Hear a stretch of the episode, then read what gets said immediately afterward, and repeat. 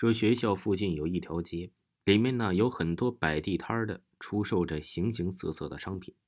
很多学生啊，平时都很喜欢来这里转转，看看能不能买到自己喜欢的东西。吴雪和她的男朋友范东辰也不例外，经常手拉着手在这条街上逛来逛去。这天呢，他们在一个摊位上停了下来，摊位上摆放着各种各样稀奇古怪的小玩意儿。摊主啊，是一位上了年纪的男人，有一张啊沧桑的脸。吴雪在那些商品中看来看去，忽然被一个造型奇特的戒指给吸引住了。戒指看上去啊，也是很有年头了，上面还刻着一个小小的头像。他一下子就喜欢了这枚戒指，于是就向摊主询问价格。但摊主看到那枚戒指以后啊，先是露出了惊讶的神情。然后很不好意思的拒绝了吴雪的请求。实在对不起，这个戒指不是商品，应该是我无意间放到这儿的。但吴雪呀，实在是很想得到这个戒指，于是不停的哀求摊主卖给他。无奈之下，摊主只好对他说出了原因：这不是一枚普通的戒指，而是一个能实现人愿望的戒指。但说它是一枚鬼戒更为合适。因为他实现的愿望只会带来灾难，摊主怕这枚戒指害了他们，所以才不肯出手。没想到这个故事，反而引起了吴雪的好奇，他更加想要得到这枚戒指。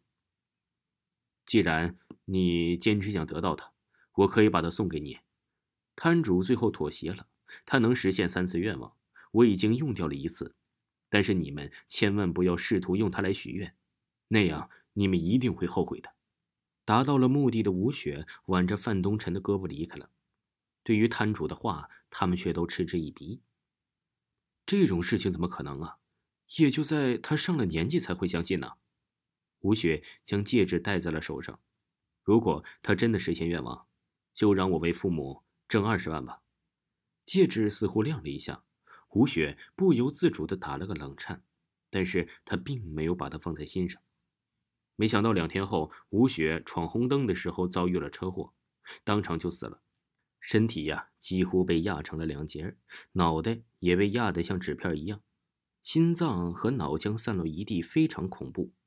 最终啊，经过调解，对方赔偿吴雪的家人二十万元。失去爱人的范东辰哭得死去活来，他看着那枚戒指，悔恨当初没有听那个摊主的劝告。这枚戒指果然是一枚鬼戒呀！他实现了吴雪的愿望，却杀死了她。这时候，他忽然想起戒指还有一次许愿的机会，他的眼中流露了疯狂的神色。也许还有机会弥补。范东辰将戒指戴在了自己的手上，用掉了最后的一个愿望，让吴雪复活，回到我的身边。一阵冰冷的感觉传遍了范东晨的全身，让他打了个冷颤。他知道。这个愿望已经生效了。然而，当敲门声响起的时候，范东晨才意识到自己犯了个致命的错误。吴雪虽然复活了，但是她的身体还是死前的恐怖模样。